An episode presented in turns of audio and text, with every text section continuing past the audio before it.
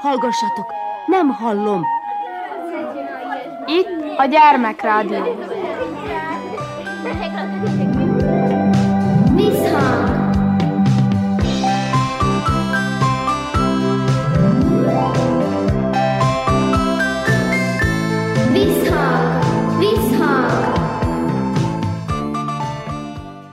Sziasztok! Krnács Erika vagyok, szeretettel üdvözöllek benneteket. Sokféleképpen lehet jól tartalmasan eltölteni az időt, a szabad perceinket. Van, aki például Rubik kocka kirakásával teszi ezt. Kónya Kovács Otília Rózsa Rihárdal beszélget erről. Vettünk Rubik kockát. Szóval is elmén az idő. Nagyon. Azt a, az nagyon nehéz, nem? Ki tudok rakni már egy oldalt. Azt nem is tudta, mert Patrikot a dedám megtanította, a dedám a szerb. Én még nagyba aludtam, a dedám az már Patrikot tanította, aztán fölkeltem. Én aludtam a legtovább, 9 óráig aludtam, vagy meddig, és hát Patrikot megtanította, csak egy oldalt. Patrik is. Vettünk mégis Rubik kockát, vettünk egyet, ami abszolút nem mozog. Aj, azt nagyon nehéz úgy tekergetni. Uff, nekünk is olyan van. Nem is használjuk. Az van egy neonos, az nagyon könnyű forgatni. Ki tudom rakni mindegyik szint. Néha Patrik segít, mert néha nem tudom, és hát ez így. Ezzel is el lehet szórakozni, és akkor így az agyat is egy kicsit gyakoroltatod, nem? Igen, meg van egy olyan Rubik kockám, az is egy kocka, ezt nagyon nehéz forgatni. Nem most ilyen, hogy így, mint a röndösből, hogy ilyen ki kell rakni három sort, hanem az olyan, hogy ilyen kocka, azt így högyák vannak benne, azt így bírod csak mozgatni, így alulról bírod forgatni, és úgy kell kirakni.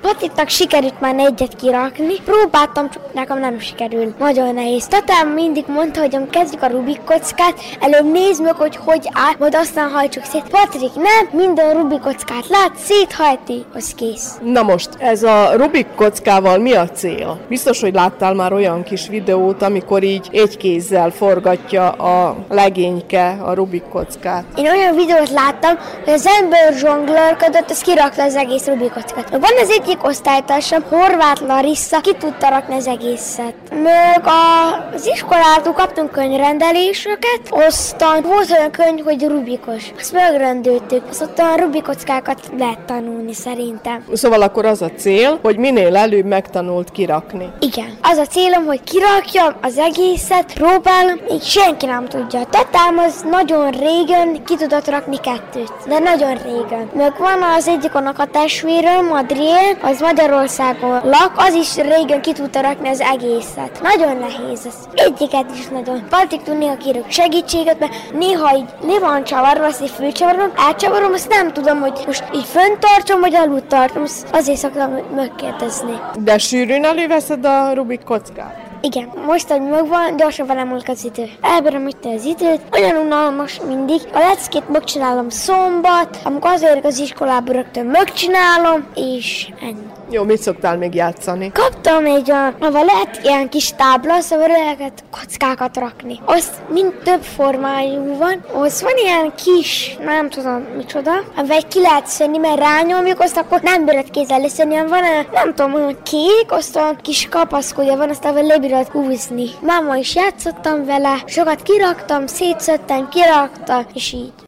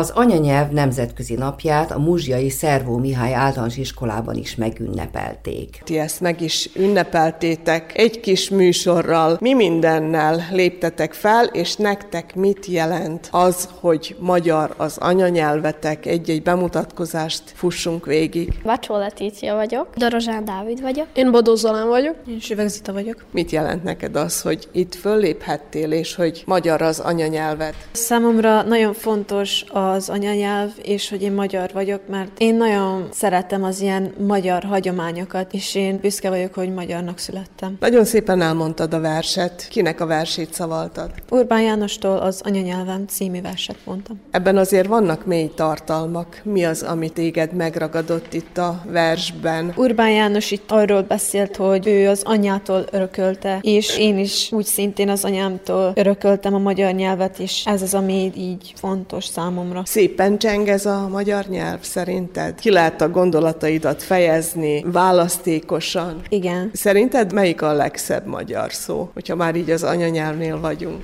nem is tudom, szeretet, vagy a csoda. Nekem az anyanyelv nagyon fontos, mert ugye sokat is használom, nagyon jól kibírom fejezni magamat, és szerintem mindig óvni kell az anyanyelvünket. Itt a ti kis összefoglalótokban tényleg, hogy sok mindent meg lehetett tudni arról, hogy mikor indították el az anyanyelv fontosságára irányuló figyelmet, és hogy hány anyanyelv van. Ezekből a számadatokból mit lehet elmondani? Mintegy 6000 nyelv van, illetve nyelvjárás, de ugye hát nagyon nagy része már kihaló félben van, szóval szomorú. Te akkor két anyanyelvet használsz, mondhatjuk rád? Igen, persze. Az őzős nyelvjárás nagyon sokat használom, meg könnyebb. Milyen adatok voltak még benne, így az anyanyelv jelentőségéről, fontosságáról, abban a kis összeállításban, amit ti olvastatok föl? Az, hogy február 21-én miért ünnepeljük, és hogy mikor kezdődött 2000-ben ünnepelték először. Melyek azok az anyanyelvek, amelyek itt megtalálhatók az iskolában? Magyar, szerb, román, albán, szlovák, orosz, roma. Dávid, te aztán egy nagyon szép verset választottál erre az alkalomra, és átélted tényleg teljes mértékben, nagyon szépen szavaltál. Neked mit jelent az anyanyelv? Nekem nagyon sokat jelent az anyanyelv, mert az az egyetlen nyelv, ahol kifejezhetem magamat. És nekem a magyar az egyik kedvenc nyelvem. Milyen nyelveket tanultok még? Tanulunk még szerbet, angolt és németet. És ezeken a nyelveken hogy tudod kifejezni magad? Németen úgy, ahogy, szerben tudok, mert hát apukámmal szerbül beszélek, mert ő valójában román, de hát én nem tanultam meg románul, és azért szerbül beszélek vele. Angolul is jól tudok. De az anyanyelv az csak is az anyanyelv. Igen. Mondhatjuk azt, hogy két nyelvet szinte anyanyelvi szinten beszélsz? Igen.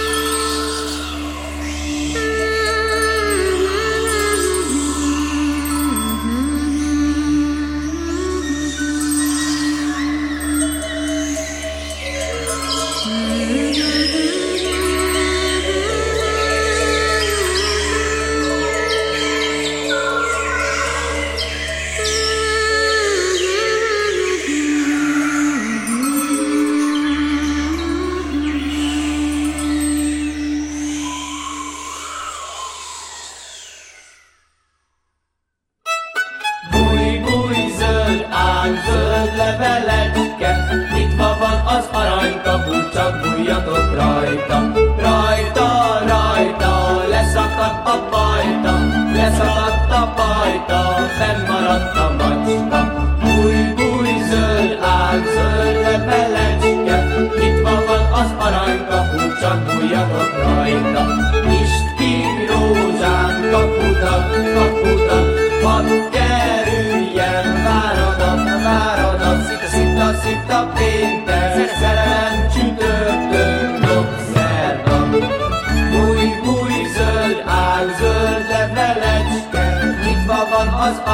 Capuța cu ea tot raita.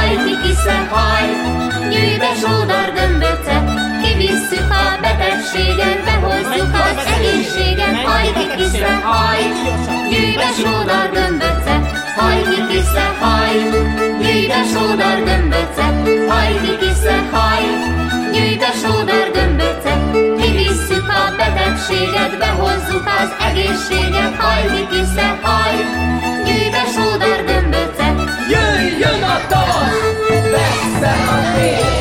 Jöjjön a tavasz, vesszen a tél!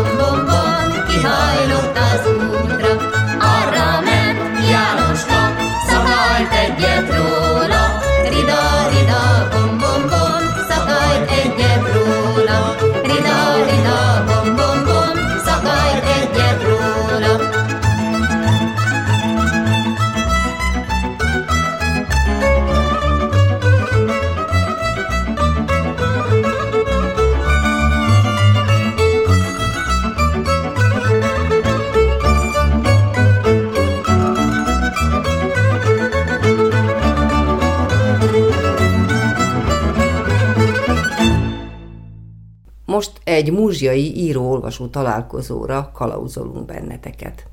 Azt szeretném kérdezni, hogy milyen volt nektek ez az író-olvasó találkozó, ez a kis könyvbemutató? Nekem nagyon tetszett, hát én meg is vettem a könyvet, de nem magamnak, hanem megvettem az anyámnak ajándékért. De te egy részletet is felolvastál ebből a kötetből, azt tetszett? Tetszett eléggé. Nekem tetszett ez a könyvbemutató, én olvastam el az írónak, hogy az életrajzát, és én nem vettem meg a könyvet, de nekem tetszett a könyvbemutató. Rajzoltál is valamit? Melyik illusztráció volt ott a tied? Bekerült erre a kis bemutatóra? Bekerült, én azt rajzoltam, mikor ott volt a híd, de nem volt alatt a víz. Szóval ilyen érdekes történetekről szólhat ez a könyv, ugye? Igen, mindannyian olvastunk itten az osztályban, és akkor lerajzoltuk a legjobb részt, amit akartunk. Te melyiket rajzoltad? Én igazából kettőt rajzoltam. Az első, ami rögtön volt, az a sára, akin a kezén van az a madár, meg a harmadikat a bolt előtt. Csak a madár azért zöld, mert akkor nem tudtam, hogy milyen színű volt a madár. Hát van zöld is, meg piros is. Most láttam itt főleg pirosra rajzolták, de a zöld is nagyon jó. Melyik részt rajzoltad le a kötetből? Azt rajzoltam, mikor Sárának a szél az egyik hajszálát majdnem a szájára fújta. Hát ez is érdekes lehetett, gondolom, megoldani. Te madarat rajzoltad? Igen, meg egy boltot. Van a kötetben egy boltról is szó, ugye? Igen, amikor kereste a nagymamát. Megtalálta a nagymamát végül is, Sára. Nem. De hogy képzelsz el egy írót? Olyan régiesen, olyan hosszú szakállal, meg ilyesmi, de tudom, hogy nem minden író olyan, csak így szoktam így elképzelni így valamiért, nem tudom miért. Most akkor csalódtál, mikor megláttad az író bácsi? Nem, nem csalódtam egyáltalán. Nem is tudtam, hogy hogy néz ki, hogy fog kinézni, az ugyanazt jelenti. Szóval nem lepődtem meg, de nem voltam csalódva, hát ezt hogy magyarázzam el. Végül is ugye a kötethez illik az író ember. Hát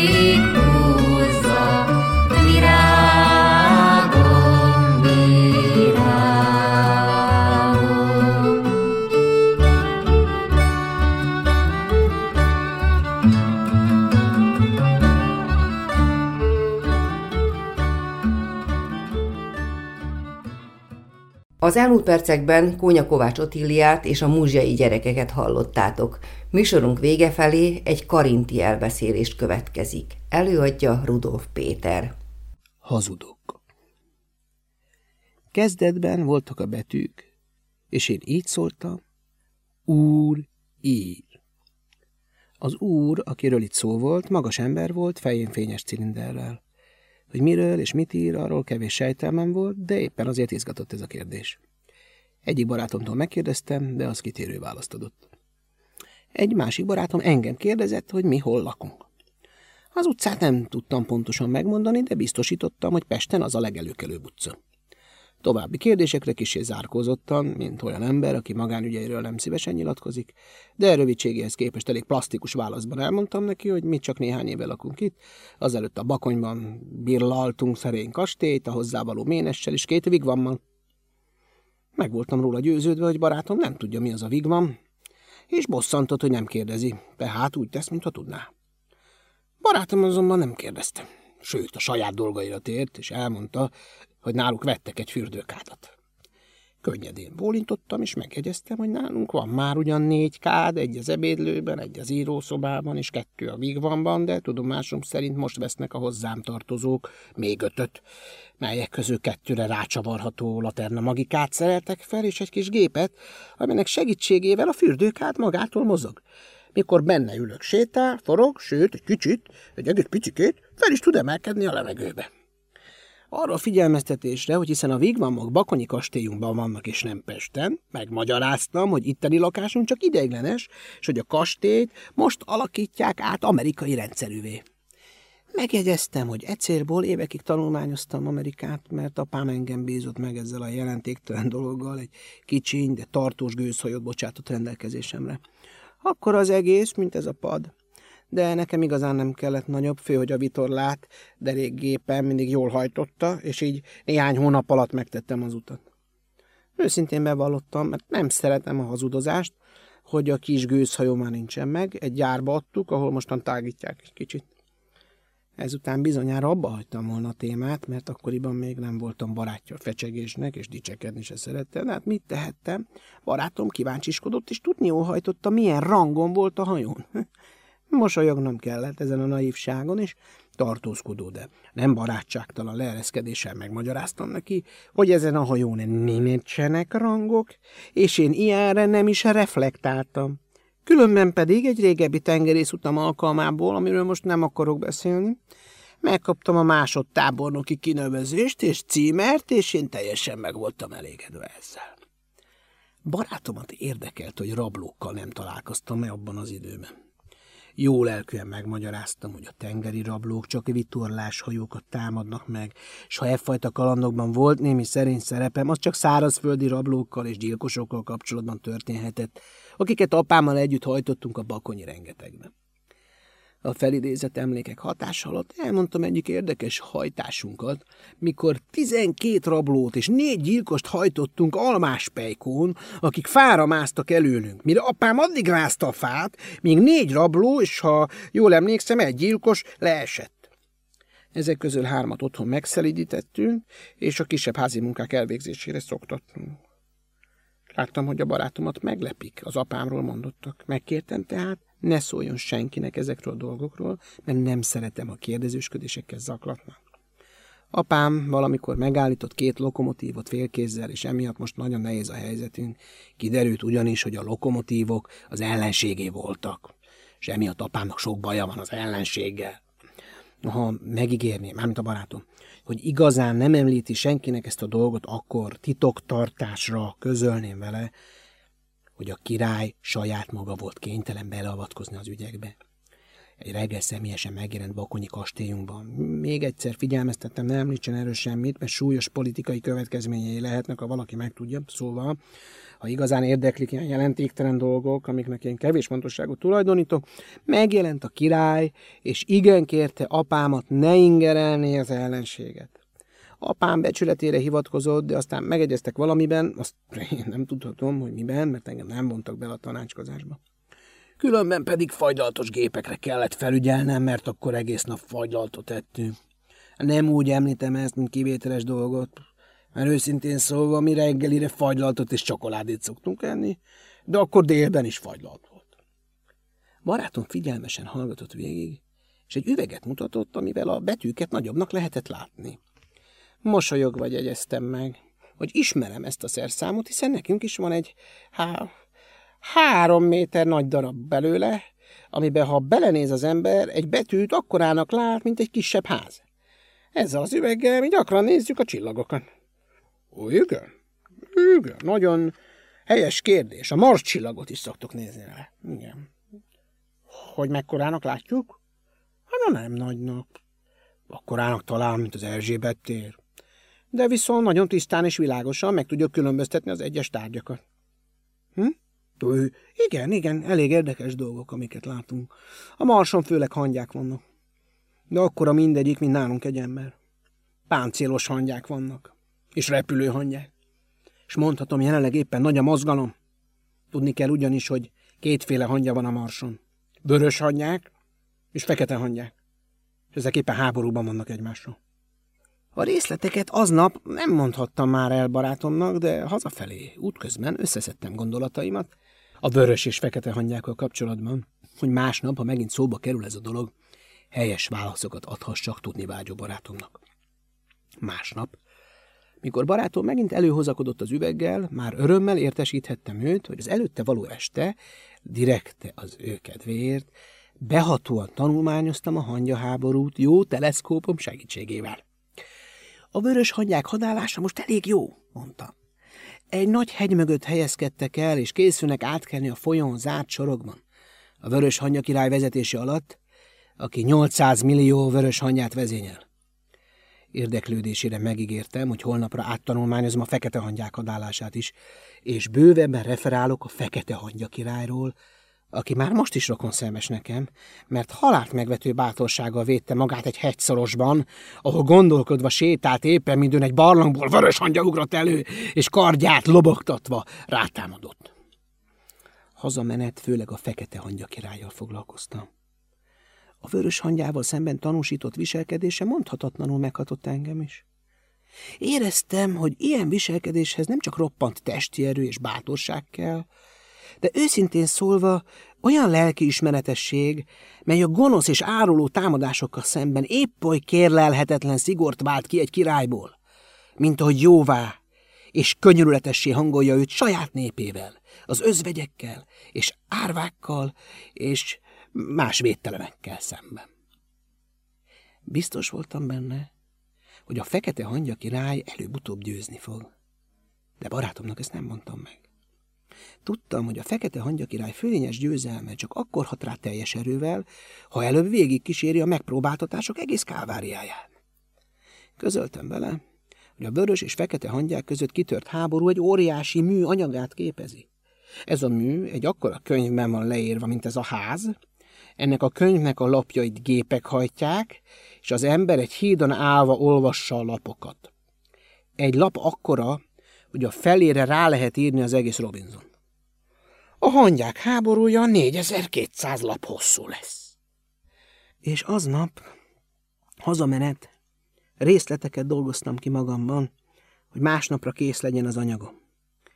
Két hangya összebeszél, hogy elárulja a fekete hangya királyt, egy sötét völgyben találkoznak, és ének évadján megtámadják a palotát. Szerencsére a hangya királyné ébren van, és figyelmezteti férjét. Azonnal fellármázzák a tábort, két főhangya vezérlete alatt megindulnak a tenger felé. Erről a fekete, kanyargó rajról beszéltem másnap. Távol a tengervize csillog a lemenő nap fényében. Vadregényes hegyek és végtelen lapályok váltakoznak. Az erdők mélyében, fák között, bokrok árnyában rejtekeznek, és figyelnek a vörös hangyák. Órák kérdése, mikor törnek elé. A fekete raj komoran, bajós nyugalommal, összenyüzsögve zúdul le a völgyre. Így lettem íróvá. Karinti Frigyes Hazudok című elbeszélését hallottátok Rudolf Péter tolmácsolásában. Ezzel Visszhang című műsorunk végéhez értünk. Köszönni a figyelmet a szerkesztő Körnács Erika. Sziasztok!